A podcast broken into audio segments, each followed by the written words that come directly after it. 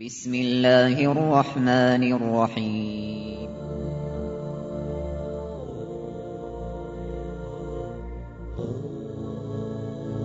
الرحمن العزيز الرحيم القوي السلام الكريم العظيم البصير العليم الحكيم الجبار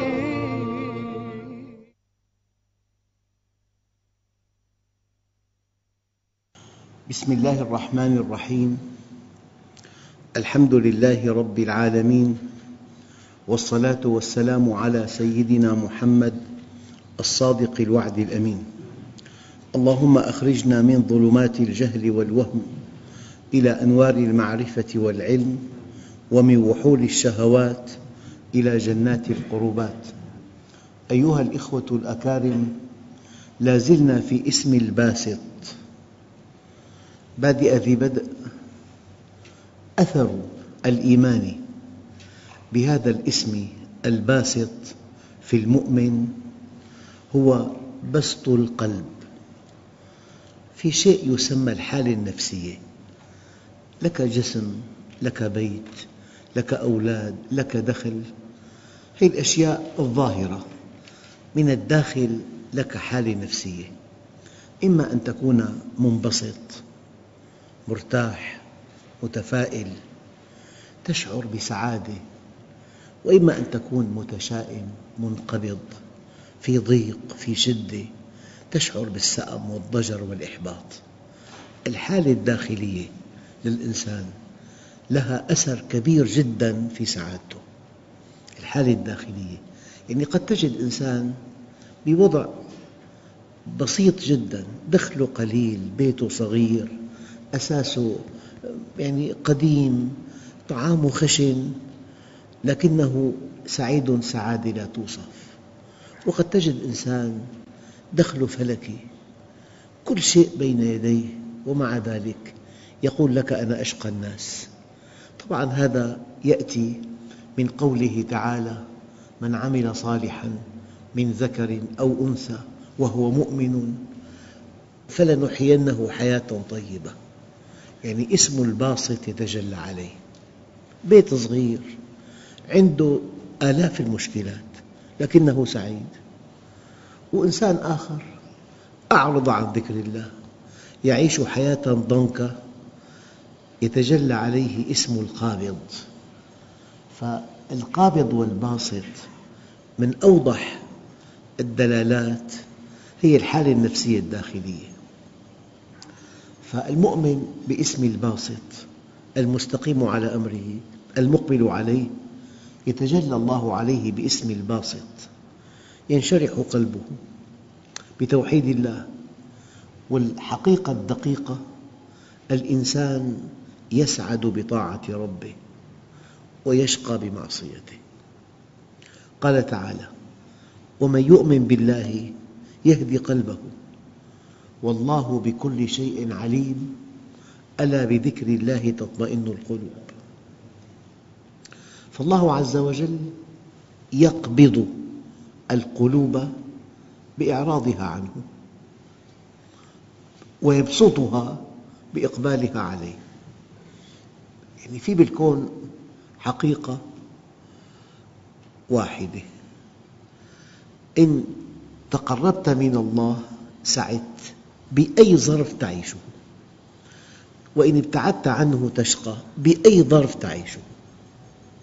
هذا ملخص ملخص الملخص فالمؤمن يتقلب بين نوازع الخير. قرينه من الملائكة يأمره بالخير. يهتف له بطاعة ربه حتى يصبح قلبه مثل الصفا صفاء لا تضره فتنة ما دامت السماوات والأرض. وهذا هو البسط الحقيقي. والله أيها الإخوة لا أجد أن كلمة هنيئا لك يستحقها إلا من عرف الله. نحن ألفنا أن نهنئ إنسان بشراء بيت بشراء مركبة بتأسيس شركة بالزواج. ألف الناس أن يهنئ بعضهم بعضا بهذه المناسبات لكن الحقيقة الصارخة أنه لا يمكن أن تكون التهنئة حقيقية وصحيحة إلا بطاعة الله. إذا رجع العبد إلى الله نادى مناد في السماوات والأرض أن هنئوا فلانا فقد اصطلح مع الله. إن لم تقل بعد أن تبت إليه وأقبلت عليه. إن لم تقل أنا أسعد الناس إلا أن يكون أحد أتقى مني. لا تكون مؤمنا بالمعنى الكامل. يعني أنت حينما تقبل عليه يقذف الله في قلبك نوراً. ترى به الحق حقاً والباطل باطلاً والخير خيراً والشر شراً. هذا النور في نصوص قرآنية تؤكده. يا أيها الذين آمنوا اتقوا الله وآمنوا برسوله يؤتكم كفلين من رحمته ويجعل لكم نوراً تمشون فيه به. يا أيها الذين آمنوا إن تتقوا الله يجعل لكم فرقاناً روى الإمام البخاري في صحيحه من حديث ابن عباس رضي الله عنه أن النبي صلى الله عليه وسلم كان يقول في دعائه دققوا. اللهم اجعل في قلبي نوراً وفي بصري نوراً وفي سمعي نوراً وعن يميني نوراً وعن يساري نوراً وفوقي نوراً وتحتي نوراً وأمامي نوراً وخلفي نوراً واجعل لي نوراً. المؤمن يرى له رؤية ويا أيها الأخوة ما في عمل تقوم به من دون استثناء إلا في قبله رؤية يعني مرة أتيت من مدينة في الشمال في منتصف الليل بمركبة عامة وصلنا إلى الشام الأمطار لا تحتمل. أمطار كأفواه القرب وفي أحد الشوارع الكبيرة شارع العدوي إنسان يركض كرياضة. قلت الشام فيها خمس ملايين ونصف. كلهم وراء المدافئ يأكلون ويشربون. ما الذي في عقل هذا الإنسان من قناعة بالجري؟ في رؤية أمامه رأى أن سلامة قلبه في المستقبل منوطة بهذا الجري اليومي. في رؤية ما في إنسان يتحرك حركة يتكلم كلمة يبتسم يمنع يقطع يصل إلا وراء عمله في رؤية. فبطولة المؤمن أن رؤيته صحيحة أن الله نور قلبه أنه ينظر بنور الله ينطق بتوفيق الله. في قلبي نوراً في بصري. يعني واحد قد يجد بيت راقي جداً فخم جداً صاحبه تاجر مخدرات. مثلاً لا يقول هنيئاً له يرى هذا البيت بعين المؤمن هذا يبني رفاهه على دمار الشباب. مثلا. فينبغي أن ترى رؤية إيمانية أنا قد أعجب بإنسان بسيط جدا دخله حلال مستقيم. ولا أعجب بإنسان دخله فلكي لكن جمع هذا المال من حرام. أخواننا الكرام يعني في حديث دقيق جدا رواه سيدنا حذيفة ابن اليمان. قال كنا عند عمر سيدنا عمر رضي الله عنه. سيدنا عمر قال أيكم سمع رسول الله صلى الله عليه وسلم يذكر الفتن. فقال قوم نحن سمعناه فقال سيدنا عمر لعلكم تعنون فتنة الرجل في أهل بيته وجاره. قالوا أجل؟ قال لا. تلك تكفرها الصلاة والصيام والصدقة. ولكن أيكم سمع النبي صلى الله عليه وسلم يذكر الفتن التي تموج موج البحر والعياذ بالله. فقال حذيفة أنا. قال أنت لله أبوك يعني ما أروعك. قال حذيفة سمعت رسول الله صلى الله عليه وسلم يقول تعرض الفتن على القلوب. كالحصير عودا عودا. يعني الآن في فتنة المرأة في الطريق كل مفاتنها ظاهرة. فتنة المحمول تنقل عبر المحمول أفلام إباحية ومشاهد ساقطة. فتنة الشاشة في قدروا أنه في 800 محطة فضائية 400 محطة إباحية. الإنترنت فتنة. 23 مليون موقع إباحي بالإنترنت. الإنترنت فتنة. الشاشة فتنة. المحمول فتنة. المرأة في الطريق فتنة. المجلة فتنة. الصحيفة فتنة. الجامعة فتنة. تعرض الفتن على القلوب كالحصير عودا عودا. فأي قلب أشربها؟ تعلق بها أعجب بها ارتاح لها طرب لها. فأي قلب أشربها نكتت فيه نكتة سوداء. وأي قلب أنكرها أعوذ بالله معاذ الله الله الغني. وأي قلب أنكرها نكتت فيه نكتة بيضاء. أنا كنت أقول يعني قبل خمسين عام سوف أرمز للحق باللون الأبيض الناصع وسوف أرمز للباطل باللون الأسود الداكن وسوف أرمز لما بينهما حق باطل باللون الرمادي. فقبل خمسين عام مساحة الرمادي كبيرة جدا. يعني بيئتنا أهلنا ليسوا ملتزمين تماما وليسوا منحرفين تماما. وسط. معظم الناس هكذا كانوا الآن الشيء الجديد أن اللون الرمادي اختفى. إما أن تجد إنسان عقيدته سليمة سلوكه منضبط مندفع إلى الدار الآخرة أو تجد إنسان إباحي. أو الشباب هؤلاء أمل الأمة.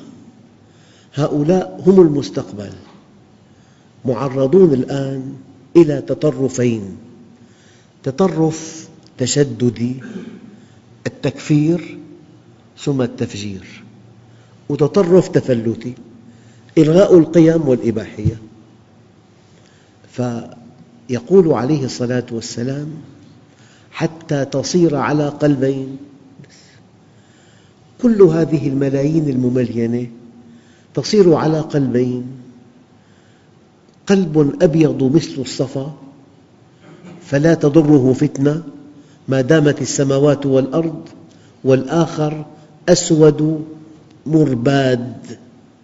يعني شدة البياض في سواد.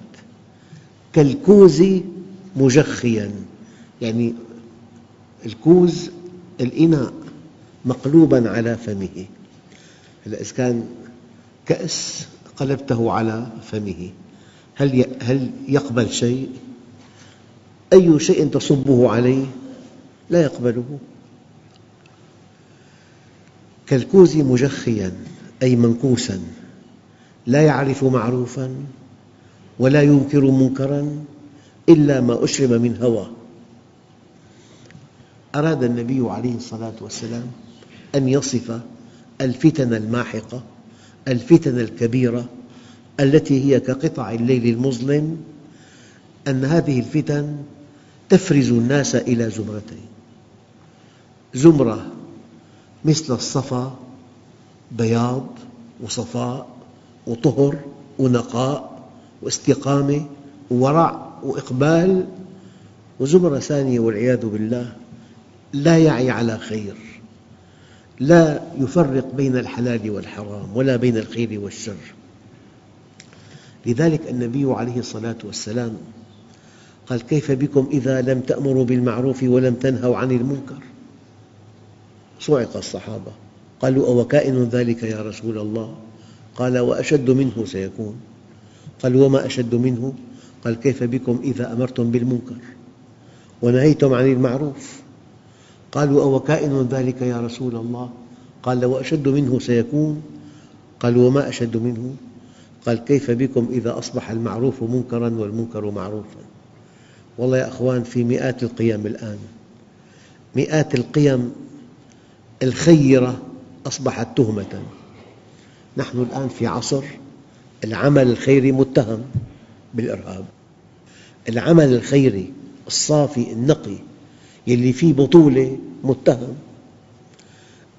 الدفاع عن الأمة متهم الآن. يقول لك إرهابي. يدافع عن أرضه. أرضه محتلة. يعني أسير واحد. تقوم الدنيا ولا تقعد. واحد. وإحدى عشر ألف وثمانمئة أسير. لا أحد ينطق بكلمة. أيها الإخوة لذلك المؤمن ينبغي أن يشكر عند البسط وأن يصبر عند القبض.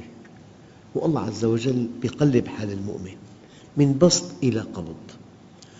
حينما يطيع الله كثيراً ويقبل عليه ويخطب وده ويحسن إلى خلقه ويتقن عباداته ويتلو كتابه يتجلى الله عليه باسم الباسط. وحينما يتساهل في الاستقامة ولا يتقن عبادته يؤدبه الله باسم القابض. لذلك سيدنا علي أدرك هذه الحقيقة قال إن للنفس إقبالا وإدبارا.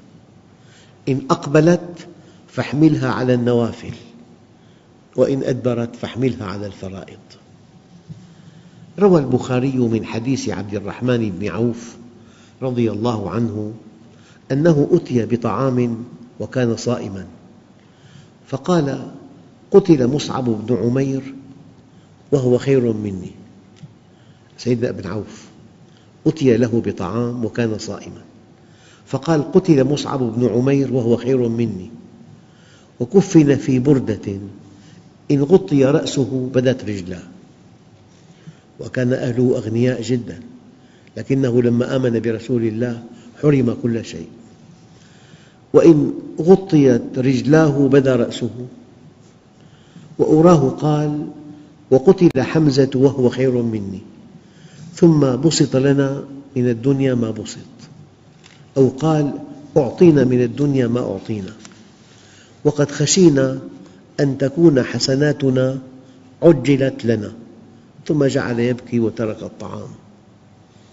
يعني ليست القوة المادية دليل محبة الله عز وجل. أحياناً العكس. لذلك وفي البخاري أيضاً من حديث عمرو بن عوف قال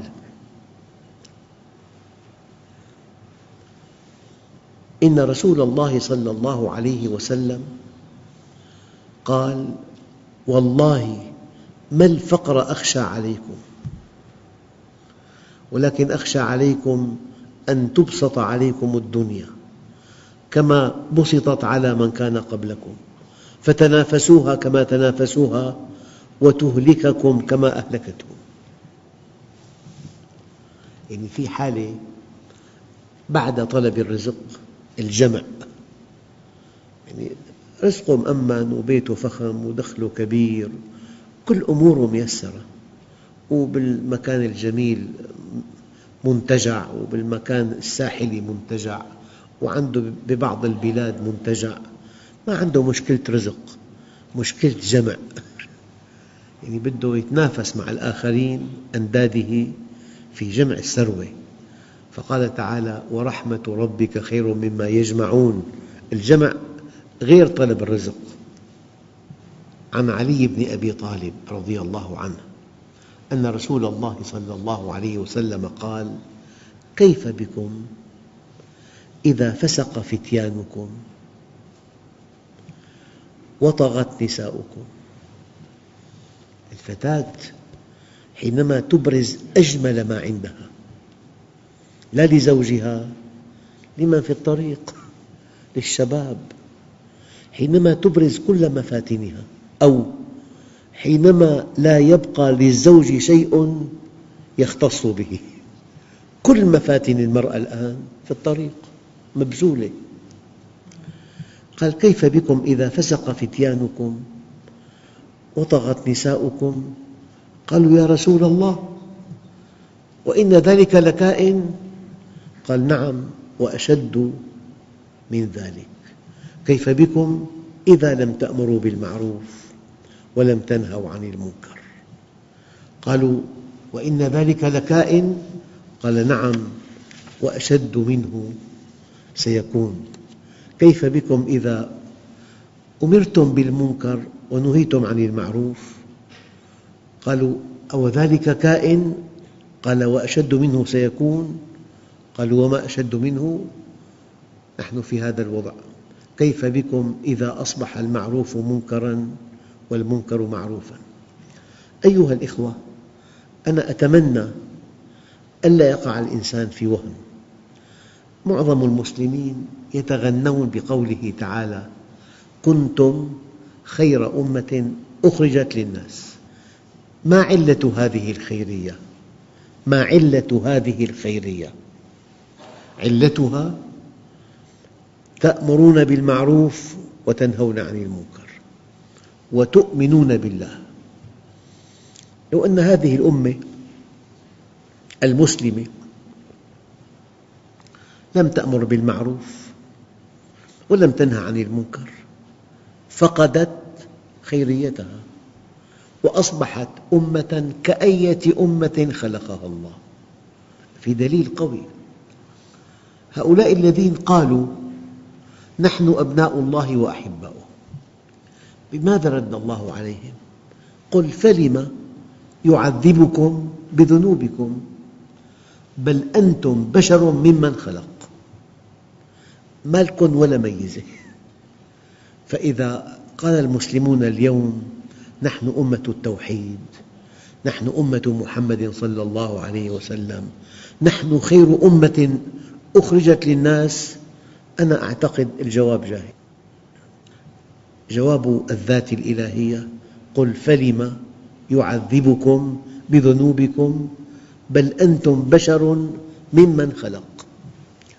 هذه المفارقة الحادة بين قوله تعالى كنتم خير أمة أخرجت للناس وبين واقع المسلمين اضطر العلماء إلى تقسيم الأمة إلى أمتين أمة الاستجابة وهي الأمة التي وصفها الله في القرآن الكريم بأنها خير أمة أخرجت للناس استجابت لله.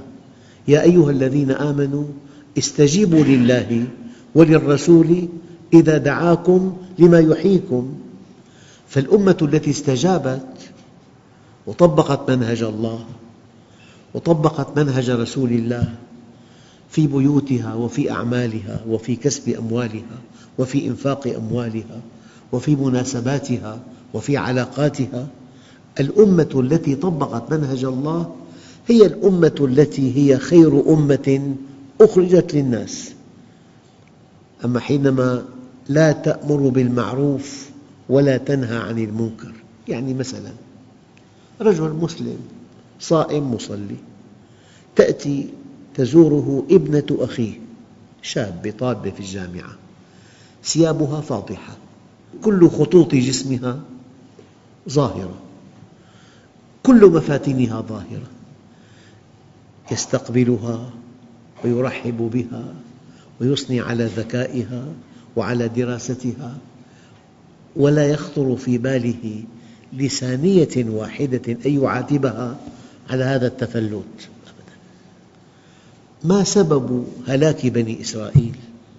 قال كانوا لا يتناهون عن منكر فعلوه كانوا لا يتناهون عن منكر فعلوه فلذلك الوضع المؤلم للأمة الإسلامية التي الآن لا تأمر بالمعروف ولا تنهى عن المنكر بل التي تأمر بالمنكر وتنهى عن المعروف بل الأمة التي أصبح فيها المعروف منكراً والمنكر معروفاً.